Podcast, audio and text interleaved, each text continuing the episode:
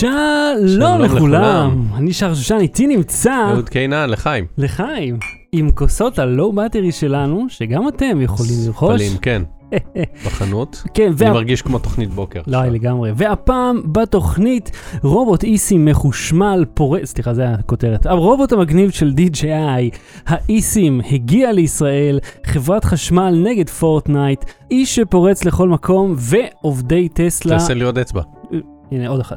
עובדי טסלה לא יכולים להתלונן. תודה. אז לא בתראי, בואו נתחיל.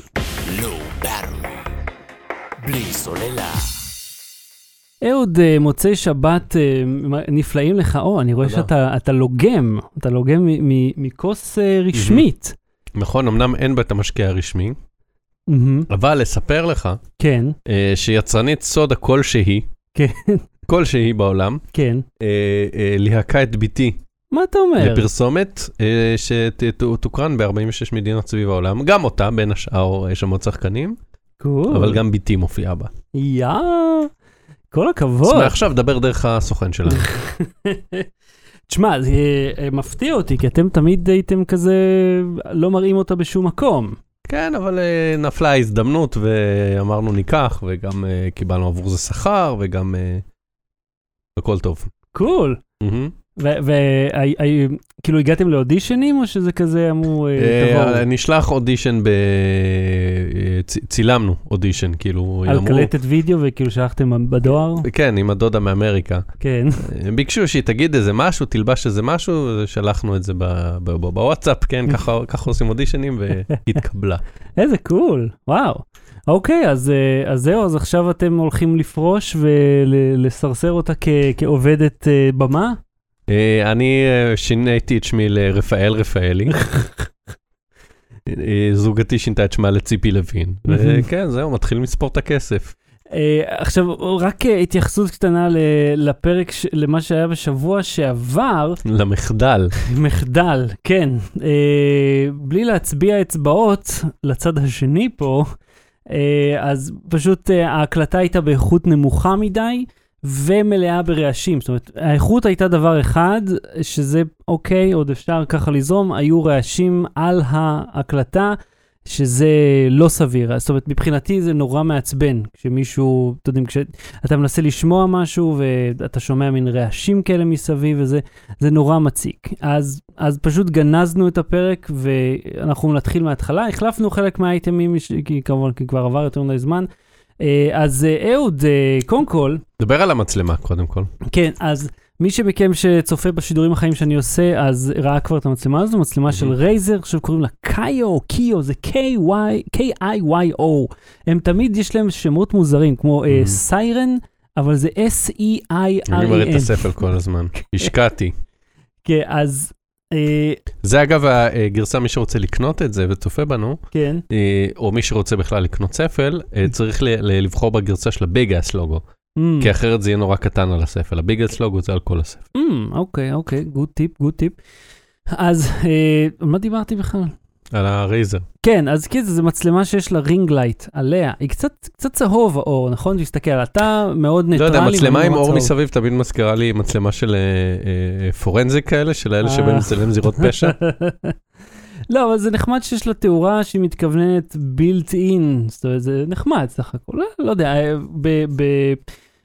בווייסברג שזה את השידור, הפוקוס היה פוקוס הנטינג כל הזמן, כל הזמן לך לא חזור, לא יודע מה הקטע, פה אני לא רואה את זה קורה. אז תשמע, אחת החדשות הגדולות של השבוע, קיבלתי את האולפן. יש לי... זה לא החדשות הגדולות של השבוע. שלי? החדשות הגדולות של השבוע זה שפייסבוק יצרה מטבע והולכת להשתלט על הכלכלה העולמית, אבל אין לי כוח לדבר על זה, אז תמשיך את שלך. כן. תקשיב, הוא ענק לי, he was bestowed upon me, האולפן, יש לי איזה שלושים מטר רבוע של שטח לי ולציוד. ובמשך יום שלם עברתי מחדר לא גדול, אפילו קטן יותר מהחלל שאנחנו נמצאים בו עכשיו, למשרד ההוא, וכבר התחילו, אמרו, בוא לא, אתה מעביר דירת ארבעה חדרים, כמה זמן לוקח לעבור כבר את החדר הזה? זה מדהים, כמה ציוד הצלחתי לדחוס לתוך חדר אחד, ועכשיו יש לי גם מקום. אז ביום חמישי... אז למה אנחנו לא מצלמים שם בעצם? במשרד, בפתח תקווה של... של... שלא שייך לנו. כן, זה למה, כי הוא לא שייך לנו. אז אני מוכן לחלוק איתכם כמה תמונות מתוך זה, שזה פעם ראשונה, כי בשידור החי הוא עוד לא היה מוכן, הוא היה עוד ככה די בלגן. אז איפה זה דבר? הנה, אוקיי. רגע, זה לא מה שעושה. שנייה, אני אסדר את זה. בואו, זרימו איתי. בינתיים עוד תספר אתה משהו אחר. אני רואה, אני אתאר מה אני רואה. אני רואה פה... לא תספר, אני רק אתקן את... לא, אבל יש כאלה שמאזינים, והם לא יכולים לראות. אה, או בסדר. אז יש פה ריפודים כאלה שבולעים את הסאונד, יש פה כמה פנסים, יש פה שרפרף גבוה ושולחן שנראה כמו שולחן של נגריה כזה, לא מוכן, וספה שחורה שאני לא רוצה להגיד מאיפה היא נראית מוכרת. אוקיי. אבל בוא נגיד שאתה מבצע לאודישנים. ודי לחכימה. יש פה מוניטור ענק. הנה טוב. אז תראה, אז מה שקורה, מי שמכיר את האולפן הקיים, אז אני ובלדי שעובד איתי, אנחנו בנינו רקע, לקחנו פלטות או לטות בלשון העם, ופירקנו אותם בעבודה מאוד סיזיפית, הרכבנו אותם מחדש, ואז צבעתי את זה. אז הפלטות האלה היו הרקע לכמה זמן, ואז פשוט אמרתי, טוב, אני לא צריך את זה לרקע, יש לי רקע אמיתי, אז פשוט השתמשתי בהם כשולחן גדול, כהגדלה לשולחן הזה. ואז יוצא אחלה שולחן, יש רקע ירוק, יש לי כל מיני, מה שנקרא סימלס פייפר, שזה, אתה יודע, נייר, פשוט נייר בריסטול עבה, מאוד גדול, שאני שמתי על הרקעים, ואתה יודע, שולחן, ועשיתי אה, פלטת עץ מלאה במטענים, שחיברתי, שזה הכי קייסי נייסטד בעולם, כאילו, אני ראיתי איך הוא עושה את הסטודיו שלו, אמרתי, אוקיי, זה אחלה רעיון.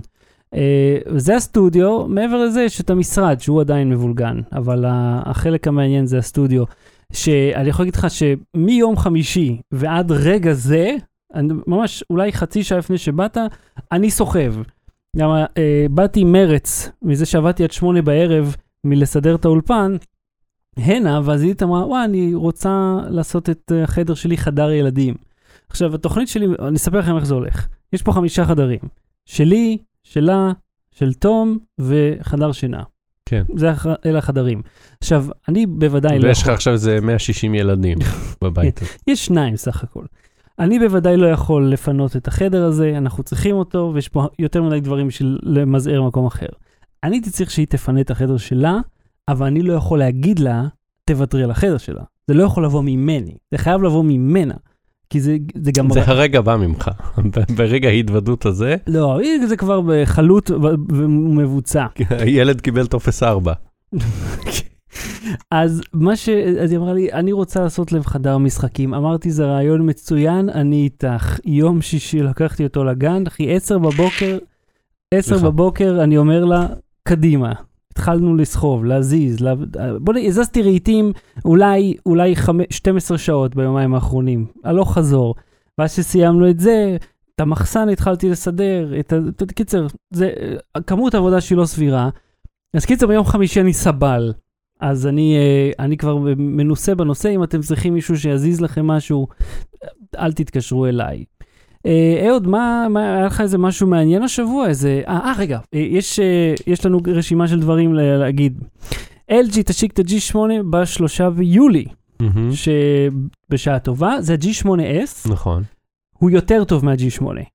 למרות שהוא ג'י שמונה אס, המסך שלו קטן בנקודה אחת אינץ', אבל... רגע, זה לא זה שראינו בברצלונה? אז זהו, יש כמה וריאציות לזה. גם ל-ג'י שמונה אס יש גרסה עם שלוש מצלמות, אבל זהו עם הוודו? כן, זה עדיין קיים. אז ה-ג'י שמונה אס שהושק הוא במקום שש נקודה שתיים, שש נקודה אחת אינץ', אבל הרזולוציה גבוהה יותר באיזה אלף פיקסלים, על אותו שטח. וכל השאר די זה, אני חושב, היה עוד איזה הבדל אחד חיובי. יש שם מיסטר מיאגי שלא כזה עובד טוב. כן, בהדגמה שראינו זה באמת לא היה מוצלח, אבל אתה יודע, אולי זה ישתפר קצת מאז עם התוכנה, לך תדע. זה קצת, תראה, המכשיר הרי הוכרז בפברואר. עכשיו אנחנו, טוב, זה יהיה ביולי ההשקה. זה כרגיל חצי שנה אחרי. זה המון, המון זמן לאחר בהשקה. אבל זה המדיניות של החברה עכשיו. הנוט עשר יושק בשבעה באוגוסט, בניו יורק. אתה שם? אני לא יודע, לא, אתה שם? לא. לא, אתה כבר יודע שלא? או שכאילו אתה פשוט עסוק? אחרי זה, אחרי זה נדבר על הפרטים. אוקיי, אוקיי. אני בינתיים לא קיבלתי לא. מישהו מכם נוסע אבל? אחרי זה נדבר על הפרטים. סודים, סודות וסודים. אז מגניב. ורגע, לפני זה עוד משהו שיושק, ביום שני. כן. חנות. נכון, של נינטנדו. כן, אני אהיה שם, אגב. גם אני אהיה שם. או, שנבוא עם חולצות לאו בטרי? ברור. אני עכשיו עם החולצת למי להצביע, שאני חשבתי שהיא תתיישן מאוד מהר. ההדפסה מעולה. כן, זה למי להצביע, איזה מפלגה להצביע. אתה אומר, מבחינת התוכן. כן, חשבתי שהיא כאילו לא תהיה רלוונטית, שור אינף, עדיין שווה לקנות אותה, כי יש עוד תשעים יום או שמונים ושמונה ימים לבחירות, זה יספיק להגיע. זה די מגוחה. אם אתם טועים למי להצביע, כן. שאשכרה חולצת המפלגה הזאת שקימבנו, אתה יודע, תיקי טק, שאתה שלחת לי שיש לך איזה רעיון, עשינו אותה פתאום, אוקיי, וואלה, הנה, עדיין עובד בבחירות האלה. ויש את נטפליקס, סליחה, לא נטפליקס, יש את נינטנדו, ואז יום אחרי זה, שיומי מי תשע טי, נכון. שהוא גם ידוע כ... אמור להיות פוקופון השני, או ה-קיי עשרים פרו, יש לו כל מיני שמות תלוי בשוק שבו המכשיר הזה כן. נמצא. שזה כאילו... שם אני לא אגיע. לא תבוא... זה דווקא, אתה מפספס ארוחה טובה. זה כבר אני אומר לך, לפי השם של המקום. וטסלה אה, אה, מאפשרת לשחק גם באוטו, תוך כדי טעינה. אתה ראית את זה? לא. זה אבל, אדיר. אבל מה, רגע, מה הסיפור עם נטפליקס? עלו המחירים, כל הכבוד להם. אפשר שלם להם בליברות של פייסבוק. אז זה הם, תשמע, עליית מחיר די רצינית. כן, בזה אחת עשרה שקל. ה-פור קיי עלה עכשיו לאיזה שישים שקל ו-תשעים אגורות. והחבילה הסטנדרטית עלתה מ-שלושים ושתיים ל-שלושים ותשע ב-שבעה שקלים לחודש. זה המון, זה הבדל מאוד גדול במחיר, פתאום ככה לשנות. בסדר, והם אמרו שזה בגלל התוכן והטכנולוגיה. התוכן שזה סדרות שהם עדיין לא פותחים לארץ, וטכנולוגיה שמשהו מוריד אוטומטית הפרק הבא, בואו. לא, לא, סלח לי, תסתכל מה קורה, נגיד, אצל השוק המקומי, אצל הישראלים, שסלקום טי וי אין להם בכלל המחשב, ורק עכשיו הכניסו לעוד איזה פלטפורמה, לא זוכר מה זה היה. טוב, בוא נדבר על טסלה. רגע, אל תקטע אותי. פרטנר טי וי, שאפשרו לאחרונה להשתמש במחשב, אבל גובים על זה ארבע תשעים. לראות את הדבר הזה שאתה משלם עליו, אגב, אני יכול להגיד לך, יש לי סלקום, ויש לי פרטנר, ויש לי נטפליקס, כל אלה. היום הפעלתי את הפרטנר הזה, אחרי שהוא שכב פה הרבה מאוד זמן. אתה יודע איזה סרט ראינו? מותק קיבצתי את הילדים. זה הדבר הכי טוב שמצאתי לצפות. זה סרט מ-שמונים ושבע או משהו, לא? משהו כזה, כן. ואחר כך כינחנו בלראות את צ'ק פתוח, בשנת אלף תשע מאות תשעים וארבע. אז בוא. אוקיי, אז מה שטסלה עשתה, ראינו, אוף לי אוכל מהפה. מה שטסלה עשתה זה לאפשר לך לשחק באוטו, במשחק מכוניות, תוך כדי שאתה טוען את הרכב. זה כמו שיש לנו בסיאט, שהוא נוסע ב... יש לך סיאט? כן, דיברנו על זה כבר. לא לך בפורד? מתי החלפת לסיאט? לפני יותר מחצי שנה. אה, איזה לקחת? אתה... ולא משנה, דיברנו על זה. עם המסך שם, מסך גדול מדי, ועוד לא תיקנתי את זה שהרזולוציה כבר... אה, נכון, נכון, נכון. אבל יש שם גם משחק כזה שהוא, האקו-טיפס, זה שלומד אותך איך ללחוץ על הגז, והוא מראה לך ברים כחולים. אז אותו דבר, נכון? אחד לאחד, חביבי. לא, זה פח השפע לעומת מה שהם עשו. מה זה, דברג'? דרג רקק. דברג' מה שהם עשו, מה שעשו משחק שנראה כמו מריו קארט כזה נחמד, ואתה נוהג עם ההגה האמיתי של האוטו, ופשוט משחק... מעביר את הזמן. כן, בזמן שהאוטו ניתן, אתה משחק במחשב. אתה בינתיים גם שותה לו מהבטריה. כמה כבר זה לוקח. נאה, זה אדיר. אני התלהבתי, זה כזה טסלה, לעשות את זה. כאילו ראש צעיר כזה מגניב. אומר, אתה צריך לטעון את האוטו, טוב. טוב. בוא תשחק. עכשיו, תראית את הדרישה הזאת שהייתה... זה פשוט נפלא. יש איזו סדרה של טרי פרצ'ט וניל גיימן, נכון? שאני טועה? לא משנה. נקרא Good Omens. כן. היא סדרה שהנוצרים השמרנים באמריקה, קצת יש להם איזה אנטי נגדה. אז הם דרשו מנטפליקס להוריד אותה. כן, מנטפליקס. ונטפליקס אמרו, הכל סבבה, נוריד אותה, אבל זה לא משודר אצלנו, זה באמזון. בוא נראה, כאילו הם הקימו עצומה, עשו תנועה, בלגנים, עניינים, וכל זה בשביל מה לפנות לחברה הלא נכונה בכלל. זה כזה תואם לדמות של הנוצרים השמרנים. כן, מה עוד? אז מה זה בייבי שרק טו טו טו טו טו? מצלמה עליי, תודה. אתה מכיר את השיר? Baby Shark, Baby Shark, Baby Shark. לא שמעתי עליו, ולא שמעתי עליו מאז שהקלטנו בדיוק את השיחה הזאת שבוע שעבר. ואז יש Daddy Shark, ואז יש Grandpa Shark, ו-Mommy Shark, ו-Grandma Shark, וזה וכולי. בקיצור, זה שיר ילדים. ואתה בעצם לפי הגיל אתה מחווה עם הידיים תנועה גדולה יותר. האבא זה ככה, והסבא זה ככה, משהו כזה, או האמא זה ככה. ככה, שמעתם? זה ככה. תאזינו לזה ככה? ככה. הידיים גדולות. בקיצור, זה שיר ילדים מאוד מפורסם. זה כמו, לא יודע מה, שאנחנו היינו ילדים לדוד משה וזה, זה שיר ילדים סופר ויראלי, כאילו טריליון אלפים צפיות, כל הילדים מכירים אותו. זה שהבן שלך לא נחשף אליו זה מוזר. כרגע, אתה יודע מה השיר דוז'ור שלהם? אחים ואחיות. כן, כן. כן. אני לא הכרתי את זה, ואז אחי שמיע את זה לזה, ואני ככה, אה... כן, הבת שלי גם ביקשה ממני שאני אשמיע, והתחילה לצטט לי מהשיר כזה, מה? לא, לא. לא, לא, זה, זה נוגד את הערכים שלנו. Uh, אני לא יודע מה הם שרים, זה שיר חיובי, אבל... כן, המ... וכל המ... הזמרים משתתפים בו, זה כזה כמו... Uh, We are the... יותר uh, עם אחד עם שיר, כן. או כותונת פסים, תלוי בין כמה אתה. חנקת אותי. כן, אז... כותונת פסים, לא, לא, לא. כן. עם אחד, עם שיר אחד. אז מה, מה, יש טור הופעות? צריך ככה, רגע. כן. ככה צריך. אז להיות מתחת לסנטר. לא, אז זהו, אז איך קוראים לזה? בשבט אחים ואחיות, הם כבר לא עם זה ככה, כי הם פשוט צלמים בטלפון. בקליפ של זה, בקליפ של השיר, כולם צלמים את עצמם בסלפי. בקיצור, בייבי שרק שיר מאוד ויראלי, כל הילדים מכירים אותו, והולך להיות טור. טור? טור שהוא fully immersive concert experience. מה זה? מה? מה זה אומר בכלל? לא יודע שיהיה, לא יודע מה, שיהיה הולוגרמות של קרישים, אין לי מושג. של אהרון מן, כאילו מה יש שם? הולך להיות במאה ערים בארצות הברית. איך עושים טור של מאה ערים עם שיר אחד? אז הם ישירו גם Wheels on the Bus, Go Up and Down, כל החרטה הזה. כל משהו ב... אבל זה המרכז. המרכז זה לבוא לראות... פאבליק דומיין, הם הולכים ואוספים. או שהם קנו זכויות, לא יודע. אבל בקיצור, נכנסתי לאתר סתם להבין עוד פרטים על האירוע הזה, ומה הליינאפ וכו'. ובשביל להירשם לקבל עוד פרטים על האירוע, אתה צריך להיות מעל גיל שלוש עשרה, לשיר שהוא לילדים בני שנתיים. למה אתה צריך להיות בכלל באיזשהו גיל, ולמה צריך להירשם? הפרטים על הטור של בייבי שרק. כדי לקבל במייל, מתי זה בעיר שלך? אולי זה איזושהי רגולציה על הרשמה במייל. כן. אוקיי, בסדר. עובר על סעיף טכני. הם מגיעים לארץ אבל? לא. אה, איזה פסה. תשמע, אני הזמנתי בסופר פארם אונליין איזה משהו, והגעתי לאסוף את זה. עכשיו, תשמע, בוא נתן לך יותר אחורה, נלך אחורה. אני לא אוהב הרי לדבר עם אף אחד, ביססנו את זה. אני לא מזמין בטלפון, כלום, אני אוהב, אני והמחשב חברים טובים. אז עם הוט, סיפור שלם. אם שמעתם, תלכו כמה פרקים. הגיוני, למה צריך לדבר עם אנשים? אין סיבה אחת. אז הזמנתי את זה בסופר פארם אונליין, כדי להיות בטוח שזה קיים בסניף, שאני הולך להגיע אליו. בגלל זה אני שונא שמתקשרים לוודא שהמייל הגיע. שלחת מייל, יצרת אינטראקציה שלא מצריכה שיחה. אבל זה העניין, שמייל זה כמו פאקס בלי הדף הזה שיוצא. אתה לא באמת יודע אם הוא הגיע, אתה רק יודע ששלחת. הוא הגיע. לא, זה עדיין יש סיבות ישנות למה מייל לא מגיע. שלא שלחת.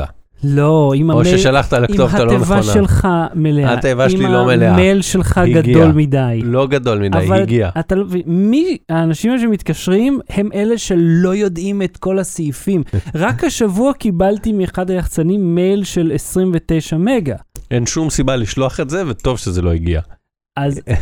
אז הוא שאל אם יש לי ג'ימל, וג'ימל זה עד עשרים וחמש מגה. אז שלח לינק להורדה, מה הבעיה? אז זה לא משנה, זה סיפור ארוך ללמה דווקא המייל היה כזה ענק, אבל אז הסברתי לו, תקשיב, באקסצ'יינג של חברות שתים עשרה מגה בדרך כלל, הגג, מאתיים חמישים מגה כל התיבה, אל תסתום את זה לאנשים, שלושים מגה מייל אחד. שלח לינק לדרייב, כן, הלאה. זה מה שאמרתי לו בדיוק. בכל מקרה, הזמנתי בסופר פארם אונליין איזה משהו, והם אומרים לך, אוקיי, זה יופיע לך פה באתר, שזה קיים, ובנוסף יופיע גם במייל שלך הודעה שזה מוכן לאיסוף. באתר כלום לא השתנה, לאורך כל שלוש השעות שבהם אומרים שזה אמור לעבוד, במייל כן הופיע. אמרתי מצוין, נסעתי לשם, הגעתי, אמרתי שלום, אני זה אני, תנו לי. ואז אמרו, אה, רגע. ואז מישהו נעלם, והוא לקח לו... לפחות תשע דקות יותר מכמה שהלוקח לי, סתם ללכת למדף. ולקחת את זה וזה. זה לא כל הרעיון שאמורים להכין את זה לאיסוף.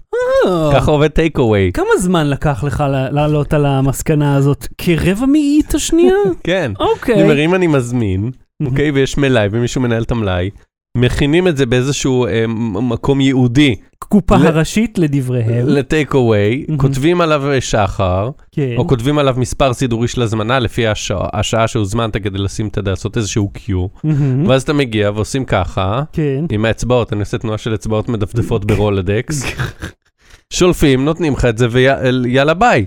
ותראה איזה קיו אר קוד, אני לא יודע מה, ולך תחפף. אני רוצה לשאול אותך משהו. תן לי לא צריך ללכת למחסן להוציא את זה. קצת רקע. האם יש לך ניסיון בעבודה כמעונאית? לא. האם אי פעם ניהל, ניהלת מחסן לוגיסטי? לא. אז איך אתה מצליח לפתור את הדבר הזה שמיטב המוחות בסופר פעם? יש לי שאלה אליך. שלי, אני אעשה לך הפוך. כן. יש לך ניסיון כמעונאי. כן. רוצה את הדברים ממחסנים. אכן. בשביל להביא ללקוחות. כן. האם זה מסובך לוגיסטית לעשות את זה לפני שהלקוח מגיע? לא, כי יש מערכת ספציפית למטרה הזאת. המידע מופיע, הנהלים ברורים, ובכל זאת, בסניף הזה לפחות, אף אחד לא עשה אותם.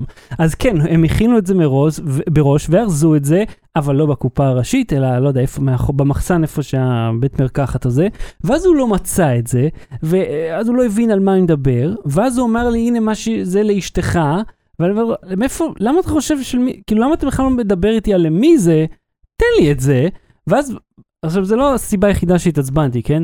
אלא שהוא עשה לי אפסל אחר כך, וזה יצבן אותי, כי אני אמור לדעת יותר טוב מזה, אבל עשה לי אפ, אפסל בערך, כן, למוצר אחר, שאמור להיות אותו דבר, אני בטוח ששניהם רמאות, בכל מקרה, מה שקניתי לא ממש עובד, חרטה אחת גדולה, בזבוז של כסף. ואם מדברים על דברים בוזבזים... ווירוסים, ופארם. אז מה, מה, מה ה-אן אס איי יפציר מה אנשים לעשות? תראה, לפני איזה שבועיים היה איזה, התגלה איזה אקספלויט בווינדוס, וה-אן אס איי, of all people, mm-hmm. אמרו להפציר, הוציאו הודעה רשמית לציבור האמריקאי לעדכן את המחשבים. עכשיו, יש לפעמים... hold on, י... ה-אן אס איי, ארגון הביון האמריקאי? כן!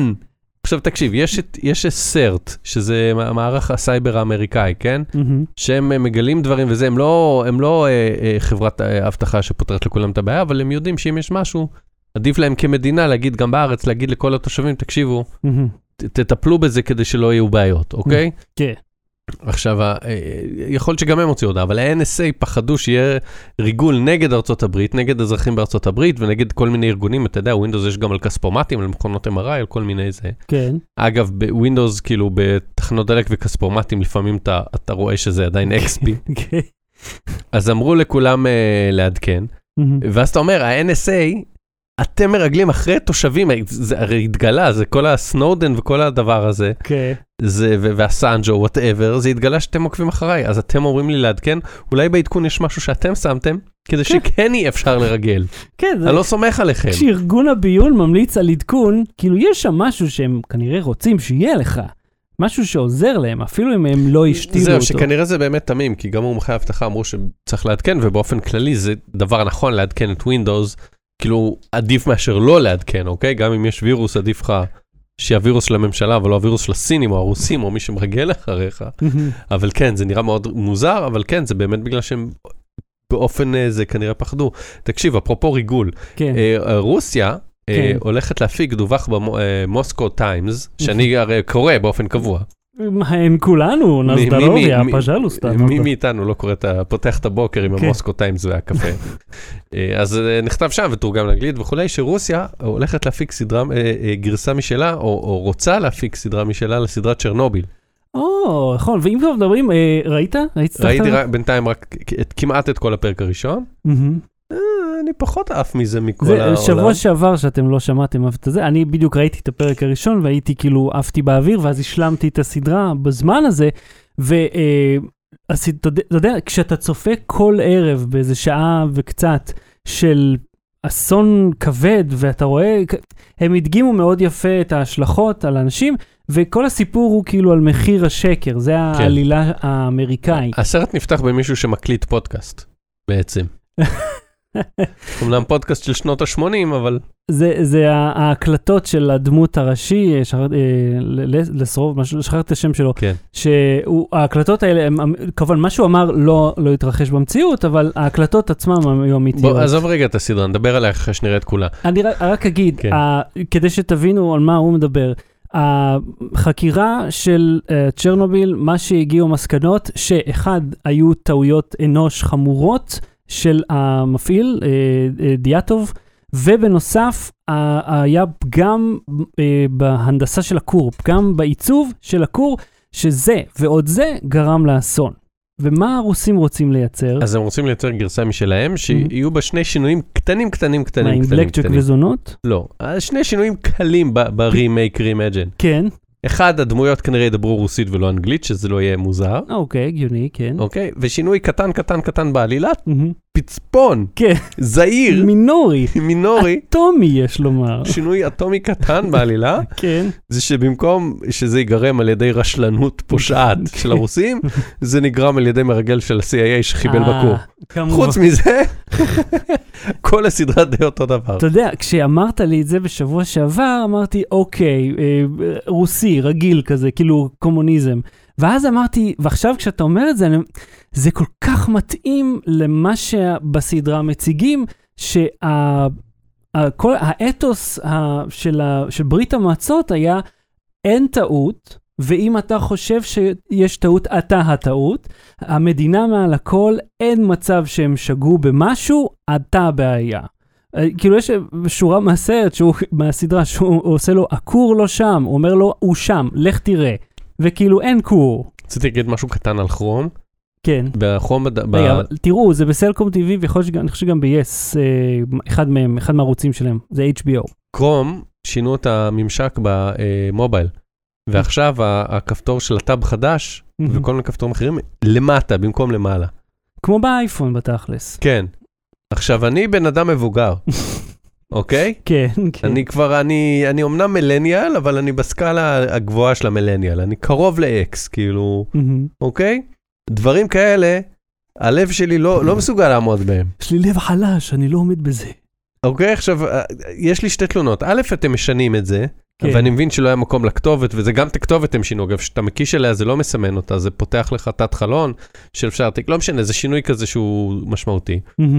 אז א', מה אתם משנים פתאום? מה שיניתם? ב', ב', על כל קשקוש, כל פעם שאתה יודע, שאתה מעדכן את היוטיוב, אז הוא נותן לך כזה עיגול כחול ענק, ואומר, פה אתה יכול להוסיף סרטים חדשים, פה אתה יכול לעשות סאבסקרייב, פה יש פיצ'ר שבכם לא תשתמש בו. כן, זאת אומרת, כשאתה נכנס לממשק חדש, אתה עושה גוטט, גוטט, גוטט, גוטט, גוטט. כן, נותן לך טוטוריאל קטן. בקרום לא שמתי לב שהיה משהו כזה. כלום, פשוט, כן, פשוט העברנו לך את זה למטה, סתדר מפה.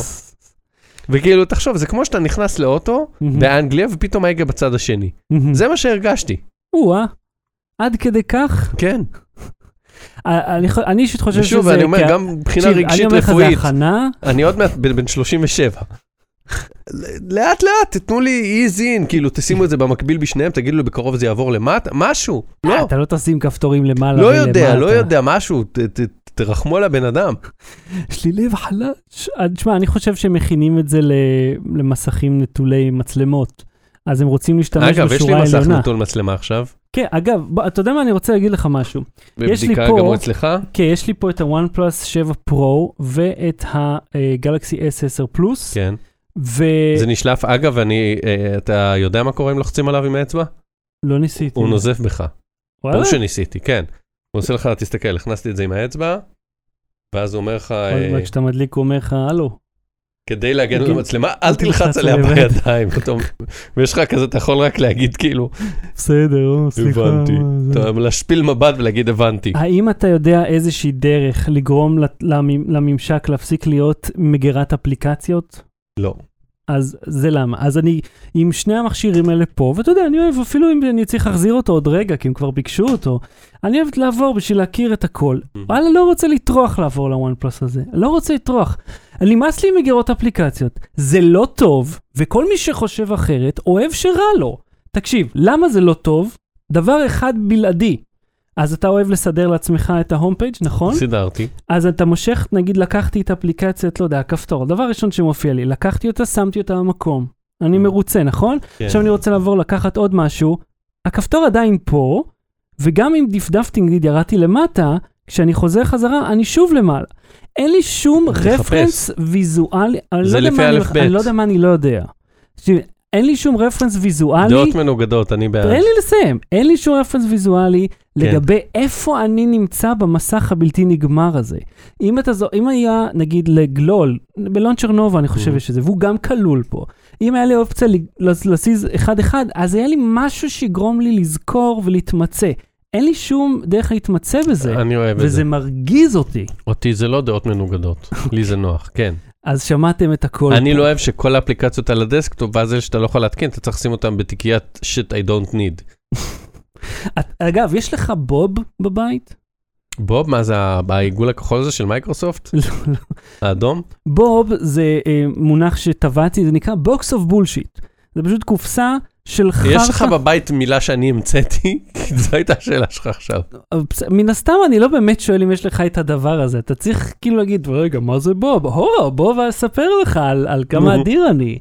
ואם כבר מדברים על אנשים שמלאים בעצמם... בוקס הבולשיט, כן. כן, טראמפ צייץ משהו. רגע, מה זה בוקס הבולשיט? לא סיימת. זה פשוט קופסה עם חרטה, שאתה אומר, אני, אני צריך את זה, אני לא צריך את זה. קופסה אחת? חדר. מדפים, משטחים. כל החדר כביסה שלי הוא כזה, על מה אתה מדבר? כי אתה נגיד, את הסטודיו סידרתי ממש יפה, ויש לי עדיין בוב אחד, ואני כאילו, האמת, סידרתי את הציוד צילום שלי, ואפילו חילקת את זה לקופסאות, קופסת גריפ, קופסת סאונד, קופסת אור. עשיתי את זה גם. וקופסת פיצ'יפקס. אני רוצה להגיד לך גם משהו, בסטודיו סידרתי, וזרקתי את הקניתי כזה וי אר, שאתה מכניס את הטלפון ככה, וראיתי ששנתיים לא נגעתי וזה, אז זרקתי את זה. כל הכבוד שזרקת משהו.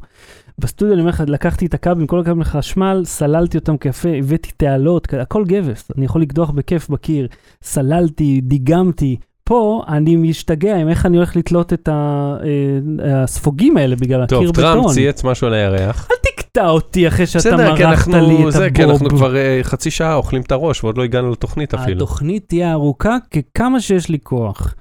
אז כן, טראמפ צייץ משהו, ואתה יצאת כוכב, לא? כן. אוקיי, הוא צייץ שני דברים. אחד, הוא צייץ משהו על, נו, על ה... שלא צריך לנסוע לירח, צריך לטוס ישר למאדים. נכון. שנעשה צריך כזה במאדים, ואז הוא כתב, Mars, which the moon is a part of, או משהו כזה. זאת אומרת, הוא כאילו חושב שמאדים הוא חלק מהירח? לא, שהירח שייך למאדים. הירח שלנו, הוא פה, זה כאן, פה מעבר לפינה. כן. ליד הפרסים הבגל השבור, כן. שם לירח, זה גם של מאדים, הוא אומר. כן? אוקיי. למרות שהמגנים עליו טוענים שה, שהוא התכוון... זה עובדות אלטרנטיביות. שהמשימה אה, אה, אה, למאדים כוללת את הירח, שהוא לא הבינו אותו נכון כרגיל. קופיפי, קופיפי. כן, בדיוק, אז לא. אבל אה, בקיצור...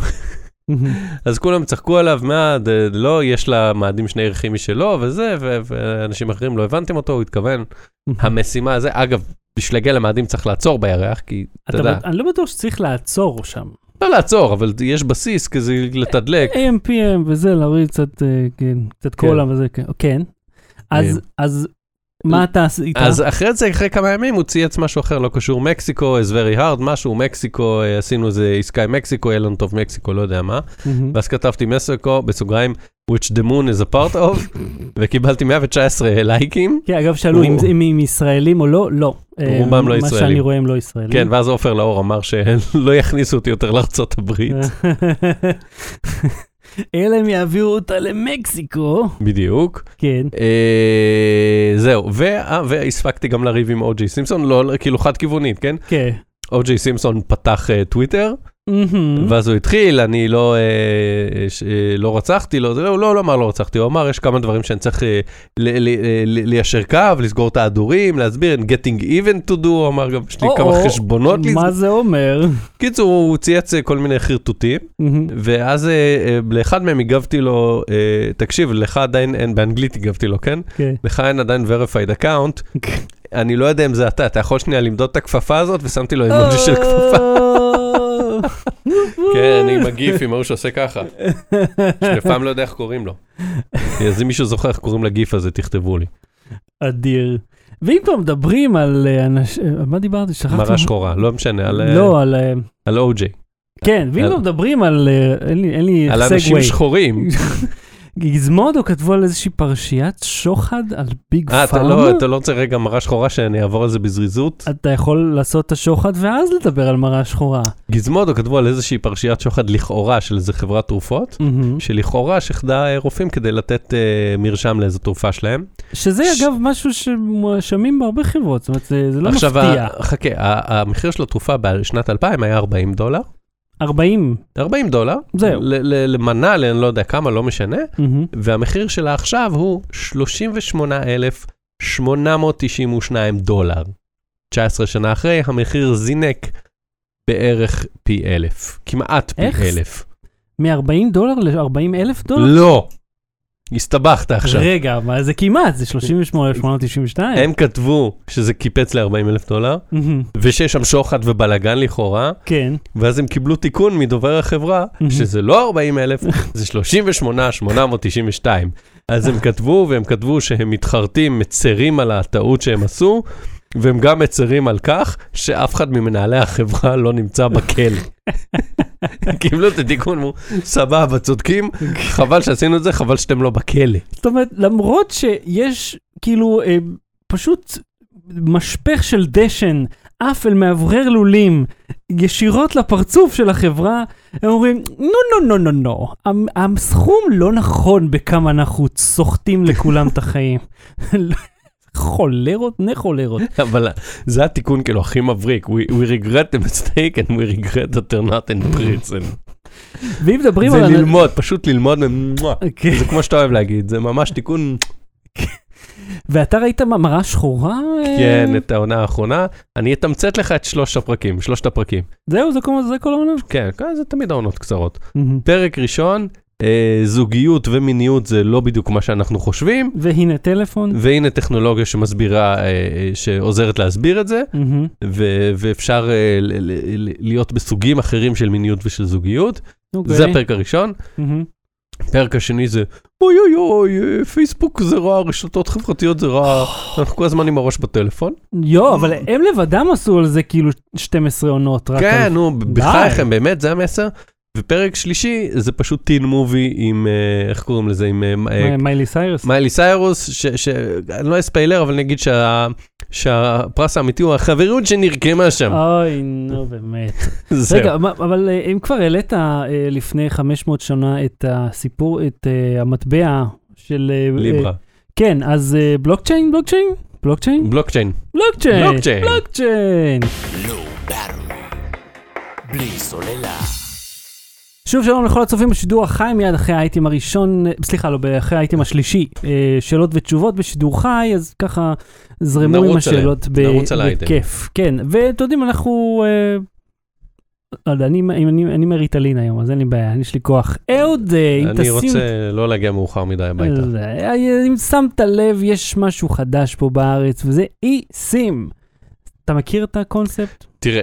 כשהייתי לפני שנים רבות עם uh, טלפון סלולרי, לפני שהגיע לארץ הסים, mm-hmm. אז ידעתי שהוא, שהוא, שהוא, שהוא צרוב, שהמספר צרוב עליו, mm-hmm. וזה המספר טלפון שלו. אבל זה לא באמת היה מספר טלפון שלו, היה לו איזה מספר סידורי, ה-איי אם איי, או איך שקראו לזה אז, mm-hmm. והקלידו את המספר הסידורי הזה, mm-hmm. uh, במחשב של החברת סלולר, ואז אמרו, הנה, עכשיו הקו פתוח. זאת אומרת, שיש לו מספר סידורי ייחודי, לטלפון הזה, והמספר טלפון זה משהו מלבישים עליו, ואפשר גם תיאורטית להוציא ממנו ולהעביר לך לטלפון אחר, אם שדרגת. כן. נכון? ואז אמרו, למה אתה צריך שהחברת סלולר תעשה את זה? הנה, קח כרטיס, שים, ואתה תעשה את זה בעצמך, תעביר אותו מטלפון לטלפון, פשוט תשלוף אותו, תעביר אותו לטלפון השני, יש לו גם מקום ל-מאה ועשרים זיכרונות ו-עשרים אס אם אסים, נדמה לי שזה היה כמות, על הכרטיס החכם הזה, ואז לפני איזה שנתיים, שלוש, אמרו בעצם, למה לעשות את הדבר הזה? אפשר לחזור לפעולה יש להקלדת מספר סידורי, okay. רק במקום שהנציג סלולר יעשה את זה, אתה תעשה את זה. כן, רק נשמע הגיוני. רק נשמע הגיוני, ואז לא באמת צריך את הצים. הצים יכול להיות, הסים יכול להיות embedded, ופשוט לשלול מהסים הזה את, ה, את הזיקה לחשבון, לקו. אז אם שמתם לב uh, לפרסומים בזמן האחרון, האי-סים הגיע לארץ כרגע ברשת פלאפון. ורק באפל וואץ' כרגע. כן, כרגע, אך ורק באפל וואץ' דור רביעי, בגרסה הסלולרית. עכשיו אתה יודע מה הבעיה בכל כן. התהליך הזה, שחברות הסלולר, הרי ברגע שחייבו אותם להפסיק עם ה-שלושים ושישה חודשים, ושתקנה את המכשיר רק מהם וכו' וכו', כן. אז איך הם מרוויחים עליך? דמי מעבר. דמי מעבר, דמי סים, היא תחזיר את הסים, או תשלם עשרים שקל או חמישים שקל, כן. קבל סים ב-עשרים שקל עם משלוח. עכשיו מה זה חתיכת פלסטיק, זה עולה לכם אגורה, בואו. כן. אז עכשיו שעשו דמי חיבור. אז ימצאו איזה דמי. כסף וירטואלי. ימצאו איזה דמי, כן, ליברות, דמי ליברה. קחו ממך. בלוקצ'יין, בלוקצ'יין. אז הרעיון הוא כזה.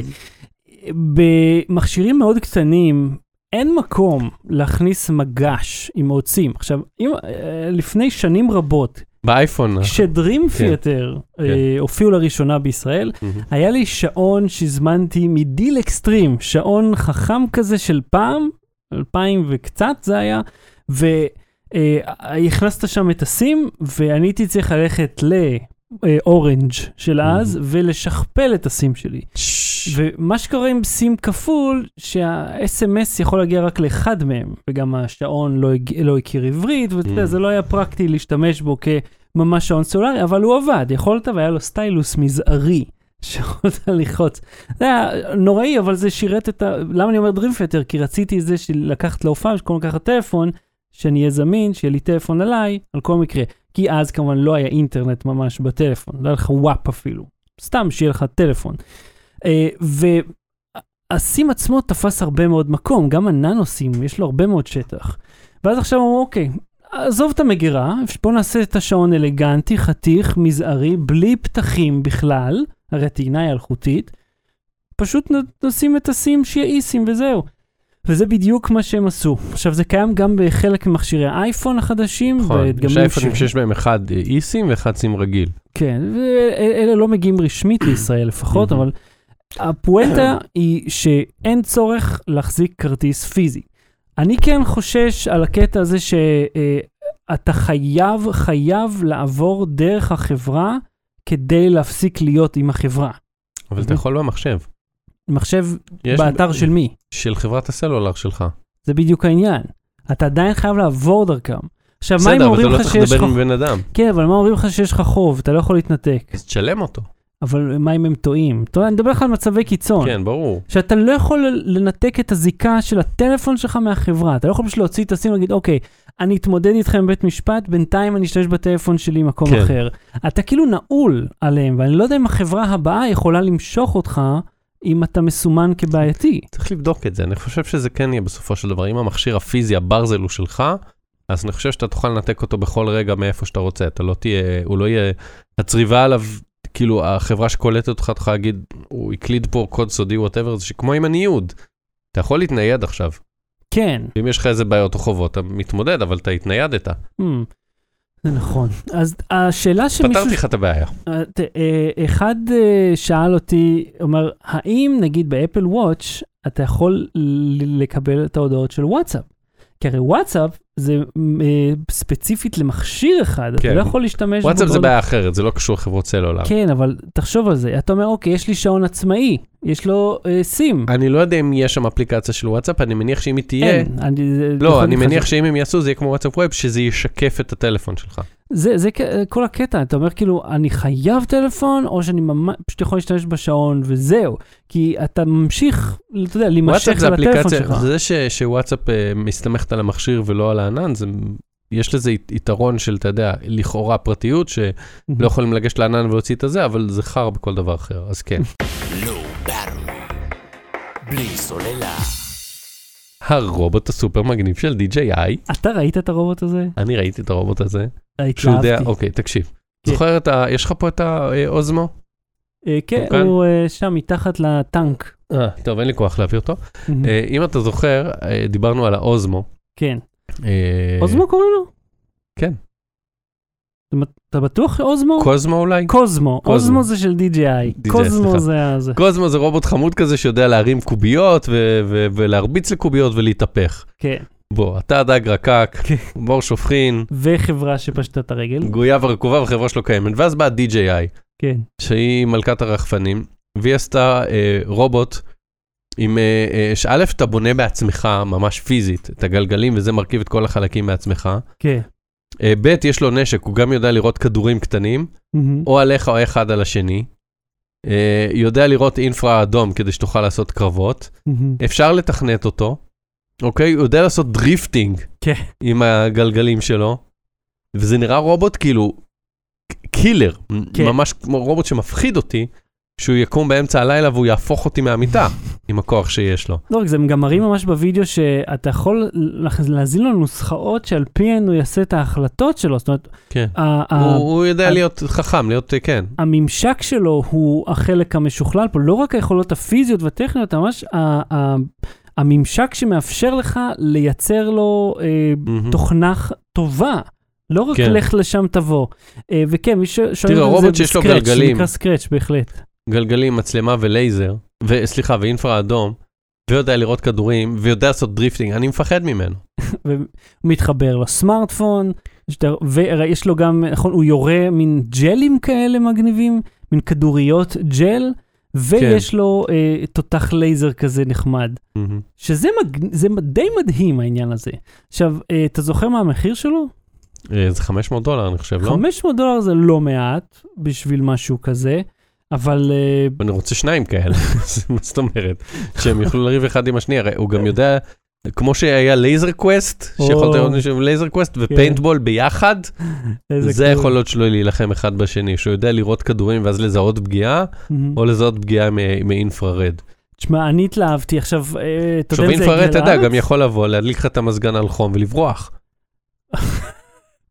אבל אתה חושב על שהוא יפגע בך כל הזמן הרובוט הזה, כשהוא יהיה נודניק, טרול, רובוט שמציק, שאתה מגביר את הווליום ואז הוא מנמיך באחד. זה כזה, לא, למה? מתי הוא, אתה חושב שהגיע לארץ? לפי מה שדווחתי מבנד המגנטיק, הם מקווים, הם לא אמרו מקווים, אני אומר לך שהם מקווים, כי פשוט סחטתי מהם תשובה, שזה יהיה בהמשך השנה. אוקיי. זה קצת... השנה המשכה, כן, המשכה, אני לא יודע אם שנה קלנדרית, או שנה שמתחילה הספירה שלה מלפני שבוע, כששאלתי על זה, אבל בהמשך השנה. אולי שנה פיסקלית, אני לא זוכר באיזה חודש זה נגמר, אבל זה... אולי שנה של מאדים, שהיא קצת יותר ארוכה באיזה מאתיים ימים. Which is a moon apart of. בדיוק.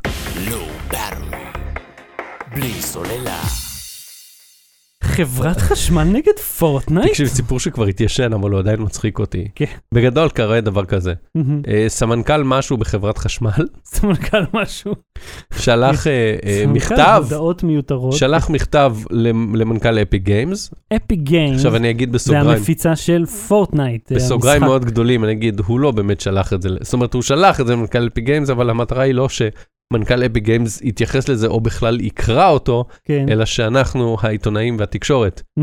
נקרא אותו. הוא שלח העתק, שלח לנו מכתב עם העתק אליו, אוקיי? בואו מבקש ממנו, כן. שבפורטנייט יאסר, יפסיקו, יוציאו את הפיצ'ר, mm-hmm. שבו אפשר לטפס על עמודי חשמל. למה? כי הוא מפחד שילדים יראו את זה ויתאפסו באמת על עמודי חשמל. Mm-hmm. ואז כשכמה עיתונאים שאלו אותו בטוויטר, אחי, תן דוגמה לילד אחד שטיפס על עמוד חשמל, כי הוא ראה את זה בפורטנייט, אז הוא אמר, מה, צריך לחכות שילד ימות לפני שנזהיר מזה? לא, אבל אפשר... אז אמרתי לו, לא, אתה יכול לשים את השלטים שלכם, שכתוב לא לטפס סכנת מוות, לשים את הקוצים האלה שמגינים מפני טיפוס. טוב, זה בדיוק העניין. הרי ילדים טיפסו, או סתם אנשים טיפסו, על עמודי חשמל. לכן הם כבר, יש להם קוצים הפוכים, ועם שלטים, וגדרות כאלה, וזה לא בנוי בצורה נוחה לטיפוס, זה לא מעודד אותך לעלות, וכל זה היה לפני פורטנייט. כן. אז כאילו זה, זה כבר קורה. תשמע, אני כתבתי לו שצריך גם, שהמוסד לבטיחות וגהות,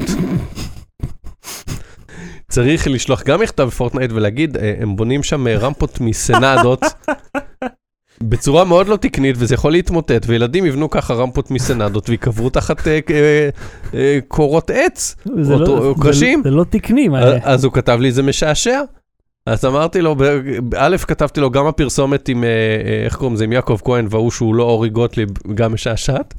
לא ראיתי. לא משנה, הפרסומת של שקע ותקע, הבובות האלה. אה, אוקיי, כן. פעם היה שם אורי גוטליב, ואז פיטרו אותו, כי הוא טינף על חברת חשמל, והביאו מישהו שמחכה אותו, כן.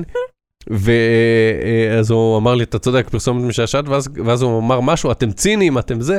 אז אמרתי, בתור מישהו שקרא להזהרה רצינית שלי משעשעת, על זה שהם יקברו תחת סנדות, אתה ממהר לכל האחרים צינים, כן. ואז הוא אמר, הוא כתב לכתב של דה-מרקר משהו שהוא גם צחק עליו, וזה הוא אמר, לא שכנעת אותי, ואז כתבתי לו, אגב, לריב עם אנשים בטוויטר, כתבתי לסמנכ"ל חברת חשמל, אתה צודק, לא שכנענו אותך, כושר השכנוע שלך גבוה יותר משלנו, כי הנה שמעתי שבאפיק גיימס הולכים להוריד את הטיפוס על עמודי חשמל, as we speak. בום. בלי סוללה. אהוד, יצא לך פעם לפרוץ לאנשהו? כן.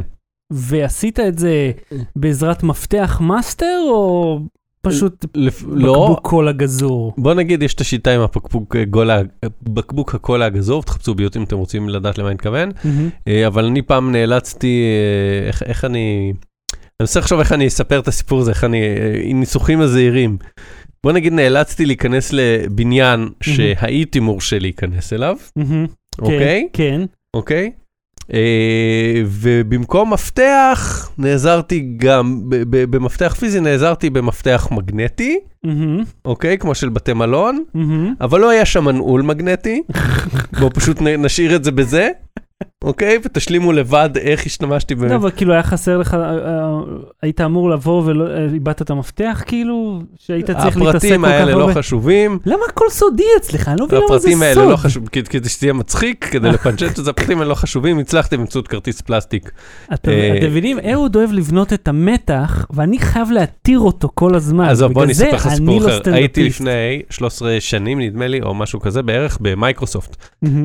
והייתה לנו פגישה שם באחד הבניינים. מייקרוסופט, לא בארץ, ברדמונד, בארצות הברית, באה מייקרוסופט. כן. עכשיו, רוב הבניינים שם, אלה שעברנו לידם, הם דלת כפולה. זאת אומרת, אתה נכנס לדלת, אתה צריך לעשות כמה צעדים, ואז לפתוח דלת נוספת. כמו בכלוב של האריות בספארי כזה. בדיוק, כמו שיש מקלחת טיהור באמצע. או נגיד, כשנכנסים לאריאל כזה, מכלוב ציפורים ענקי, כן. כן, עכשיו הייתי עם עוד מישהו, והיינו אמורים להיפגש שם עם איזה בכיר. כמו כלוב של תרנגולות. ולא היה לנו טלפון, או לא הצלחנו זה. כן. בוא נגיד שמצאנו דרכנו הישראלית, לחכות שדלת אחת תיפתח, להיכנס שמישהו בא בדלת השנייה, הוא רץ, אני החזקתי את הדלת השנייה. מצאנו את עצמנו בפנים, עברנו את מנגנוני ההבטחה הקשים של חברת מייקרוסופט, ועכשיו המחשב שלי נצלה. ברגע שאני מספר את זה, מחשבי עם הווינדוס שלו פשוט הופך לצנים. כנראה בעקבות הסיפור, אבל השורה התחתונה היא, ובוא נגיד שגם נכנסתי לאיזשהו אזור עם האוטו, שלא בדיוק הוזמנתי אליו, פשוט בעזרת ביטחון עצמי.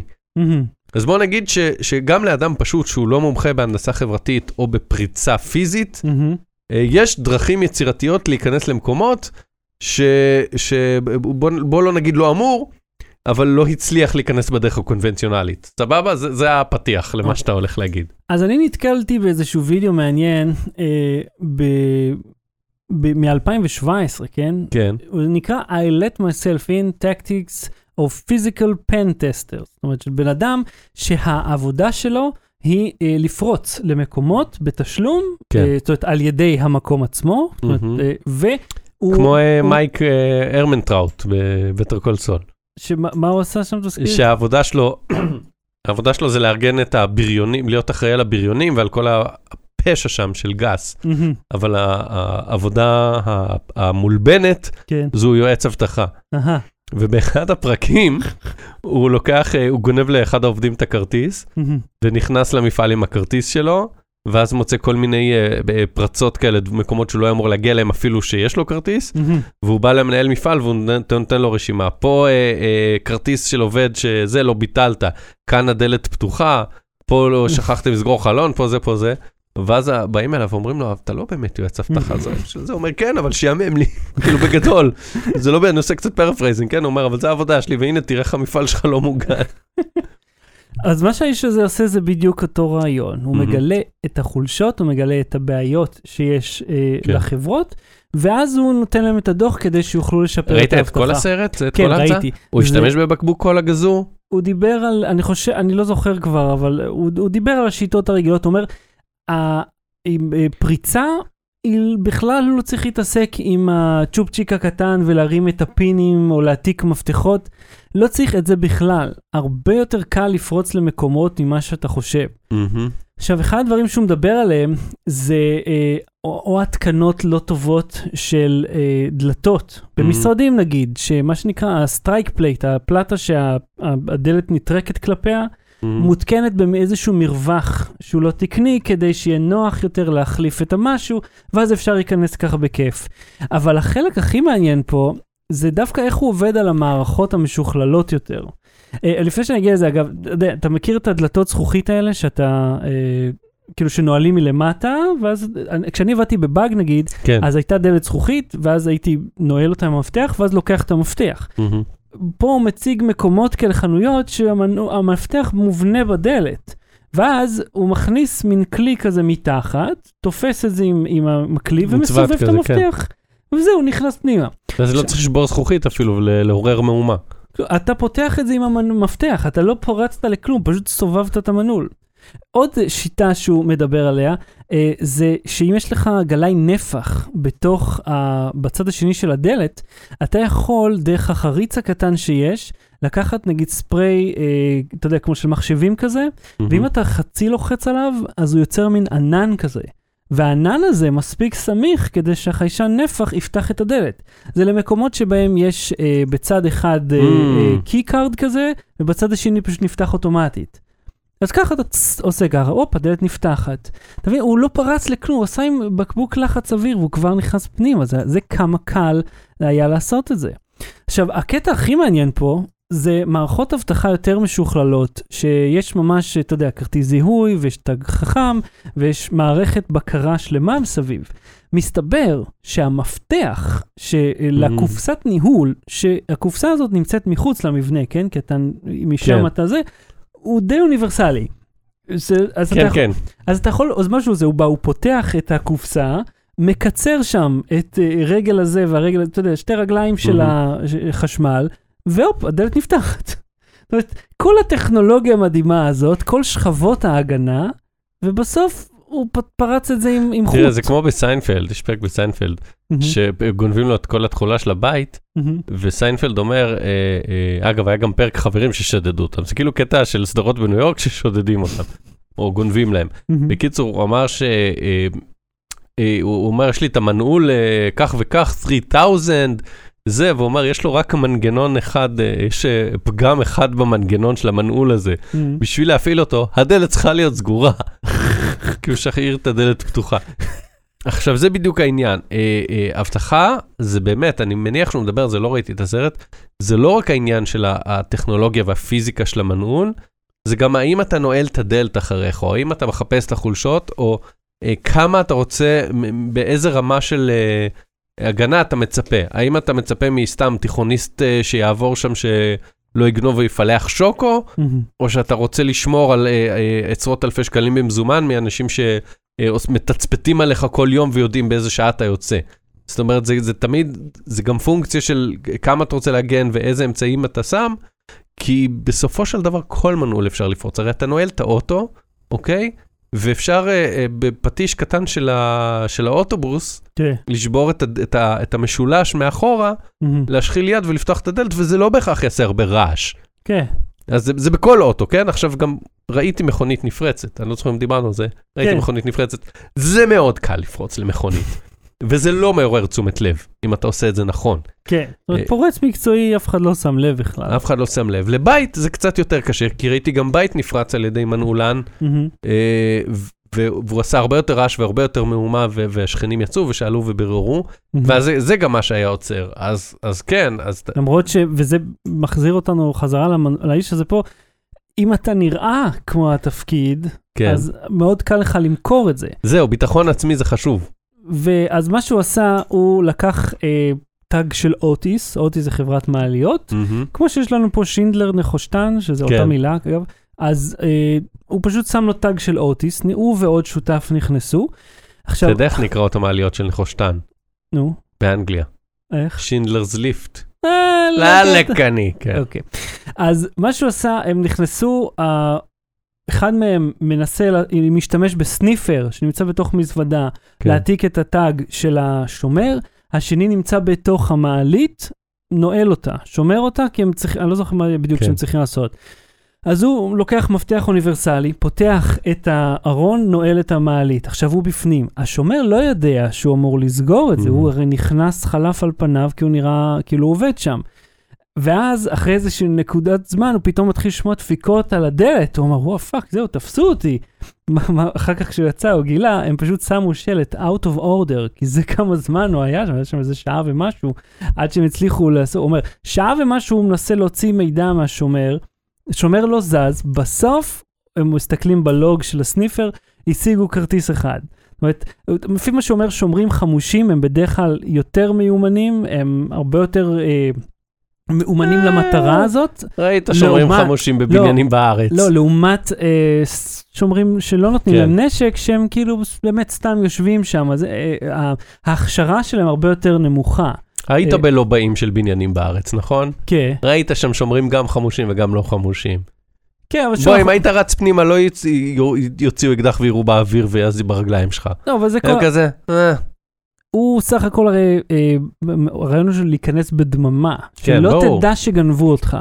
אם אתה רואה מישהו רץ פנימה ורץ החוצה עם הכספת, אז מבין הסתם, זהו, תפסו אותך. תגיד לי כשאתה מסיים, כי אני רוצה לספר. אז בבקשה. יש סצנה, באחד הסרטים הכי טובים בעולם, סניקרס, שרוברט רדפורד מגיע למלון, הוא צריך לפרוץ לה, הוא גם עושה שם, נכנס מהנדסה חברתית לאיזה בניין, הוא מגיע עם משלוח, וכזה עם כלי מלא בלונים, וזה כאילו ידיים שלו תפוסות, והוא אומר לשומר, תח לי את הדלת, והשומר אומר לו, אני לא יודע מי אתה, ואז בא מישהו אחר מתחיל להריב עם השומר, ואז כאילו יש שם צעקות, ורוב דריות אומר, תפתח לי כבר את השער, אני צריך להיכנס, והשומר מבולבל מכניס אותו.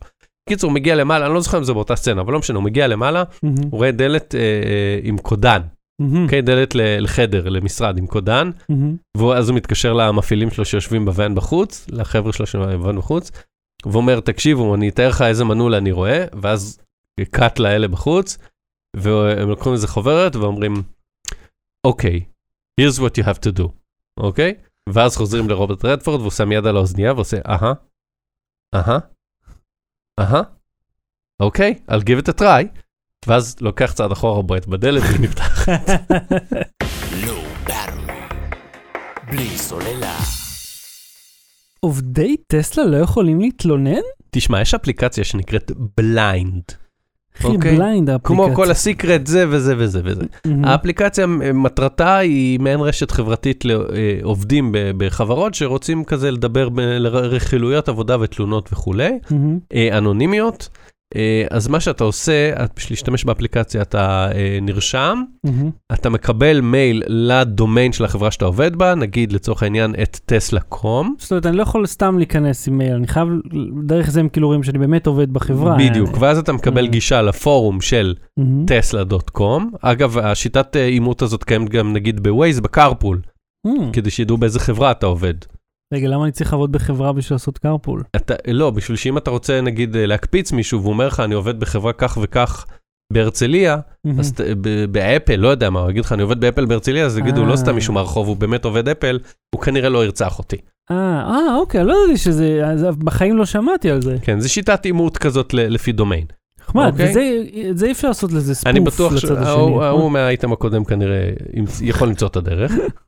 בכל מקרה, אז ככה נרשמים, ואז אתה יכול, אני מניח שאתה מקבל שהוא כינוי ייחודי, ושמוצמד למייל שלך, אבל חוץ מהחברה הזאת מבליינד, אף אחד לא יודע מי אתה, אתה יכול להגיד, כן, חבר'ה של טסלה, אה, איזה חרפואה, מה העניינים, מה קורה, חבר'ה, וזה, ומי שיכול להגיד, למה, אחלה פה, יש פה אחלה אוכל, ואפשר לשחק תוך כדי שטוענים את הרכב, מה, יש חבריה וזה. חבריה, כי ככה העובדים של טסלה מדברים במערכון שלי. אז מה שטסלה עשו, הם לא מה שגיבו לזה, אבל נטען כלפיהם שמה שהם עשו, שני דברים. אחד, הם חסמו את הגישה לאפליקציה הזאת דרך הווי-פיי של הבניין. אוקיי. מה שמצריך אותך לעבור למובייל, בארצות הברית זה קצת פחות נוח להשתמש בחבילת מובייל, אבל זה אחד. שתיים, הם חסמו את המיילים הנכנסים מהחברה הזאת לדומיין של טסלה, ברמת האוטלוק. זאת אומרת, שאם אתה מנסה להירשם לאפליקציה אנונימית, שאתה יכול לדבר על העבודה, ואתה אמור לקבל מייל אישור, הרשאה, אישור כאילו... הרשאה. לא, אישור רישום, כן. בשביל לקבל יוזר וסיסמה וכולי, אתה לא, פשוט לא תקבל את המייל הזה. ש... לא יודע, זה מלוכלך או לא מלוכלך? אני, אני כאילו בדיוק באמצע, כי אני אומר, מצד אחד חברה אומרת... תבחר דעה, ואני אבחרת נגדית, נו. כי אני אומר, מצד אחד חברה אומרת, שמעו, אל כאילו, אתם, אתם משתמשים במשאבים של החברה, כדי לטנף על החברה, למה שניתן לכם לעשות את זה? ויש מלא דרכים להיות אנונימית באינטרנט, אז בואו. כן, אתם לא חייבים דווקא עם הדבר הזה. מצד שני, זה כאילו, לא יודע, הם בכל מקרה, זה, אולי תקשיבו לדעות שלהם, תיכנסו בעצמכם, אולי תשמעו את התלונות, תוכלו תשמע, ב- לפתור אותם מראש. אני אגיד לך כמה דברים. להשתיק עובדים זה לא חכם. להתעסק לעובדים במייל, גם אם זה מייל של עבודה, ב- בוא נגיד בארץ, אל תתפוסתי עכשיו כייעוץ משפטי, mm-hmm. אבל בארץ זה לא חד משמעי שלבוס שלך מותר לחטט לך בתיבת מייל, אפילו שהוא זה שהעניק לך אותה. כן. Okay. אוקיי? זה כמו שאסור לו לחטט לך ב-אס אם אסים, גם אם זה טלפון של העבודה. זה לא בדיוק עובד ככה. רק הגיוני. אוקיי? עכשיו, אני לא יודע איך זה עובד בארצות הברית. החוקי העבודה שם שונים. כן. אבל הנקודה היא שכאילו, אתם לא יכולים לעשות מה שבא לכם בעובדים, בטיעונים הטכניים של זה מייל של החברה. זה לא עובד ככה, לא חוקית, לא מוסרית, לא שיווקית. הם בעצם... פשוט חוסמים גישה לאנשהו. נגיד, אצלי בארגון יש הרבה דברים חסומים. וואטסאפ חסום בארגון מטענות של הבטחה. כן. אז כאילו, והנה, זה לא, אמנם זה לא אנטי חברה ספציפית, אבל, כאילו זה חברה ספציפית, כן, אבל זה לא אנטי נגדם, אלא מטענה כזאת. אולי גם להם יש פה איזושהי טענה לריגול, לפת מידע. שיסבירו לעובדים, ויגידו להם, יועילו ויגידו להם, למה אתם חוסמים גישה לה? אתה חושב שחברה גדולה כזאת, תמיד אפשר לטעון. תהיה שקופה, תתקשר. תמיד אתה יכול לטעון, מהצד של ה-איי טי, להגיד, אני משהו, אפליקציות שאני לא מכיר, נרשמים, מה מבקשים גישה לפה, גישה לשם, לא רוצה לתת, לא יודע מה הם מכניסים במייל. אתה יכול לטעון את זה. אבל בואו, כבר עלו עליכם.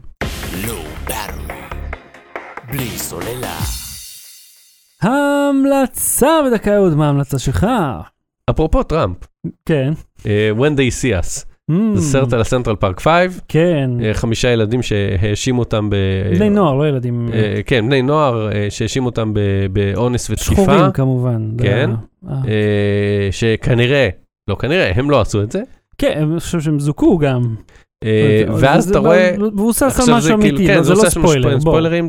אתה רואה כבר מהפרק הראשון, מהדקה הראשונה, איך מבשלים את האישומים, ואתה רואה את זה, ואתה אומר, אם זה היה סדרה לילתית, כי זו סדרה לילתית, אבל אתה אומר, אם זו הייתה סדרה לילתית שלא מבוססת על שום דבר, אתה אומר, אין מצב, זה לא מציאותי, נו, הם לא עד כדי... בסדר, היו גזענים, גם בשנות ה-שמונים, אגב, בסוף שנות ה-שמונים, שכבר אתה חושב שהעולם התפכח, עדיין היו גזענים, וגם היום יש גזענים, הרי אבל אתה אומר, אבל לא עד כדי כך, מה הם מטומטמים, ברור שיעלו עליהם, אבל לא, זה, זה קרה ככה.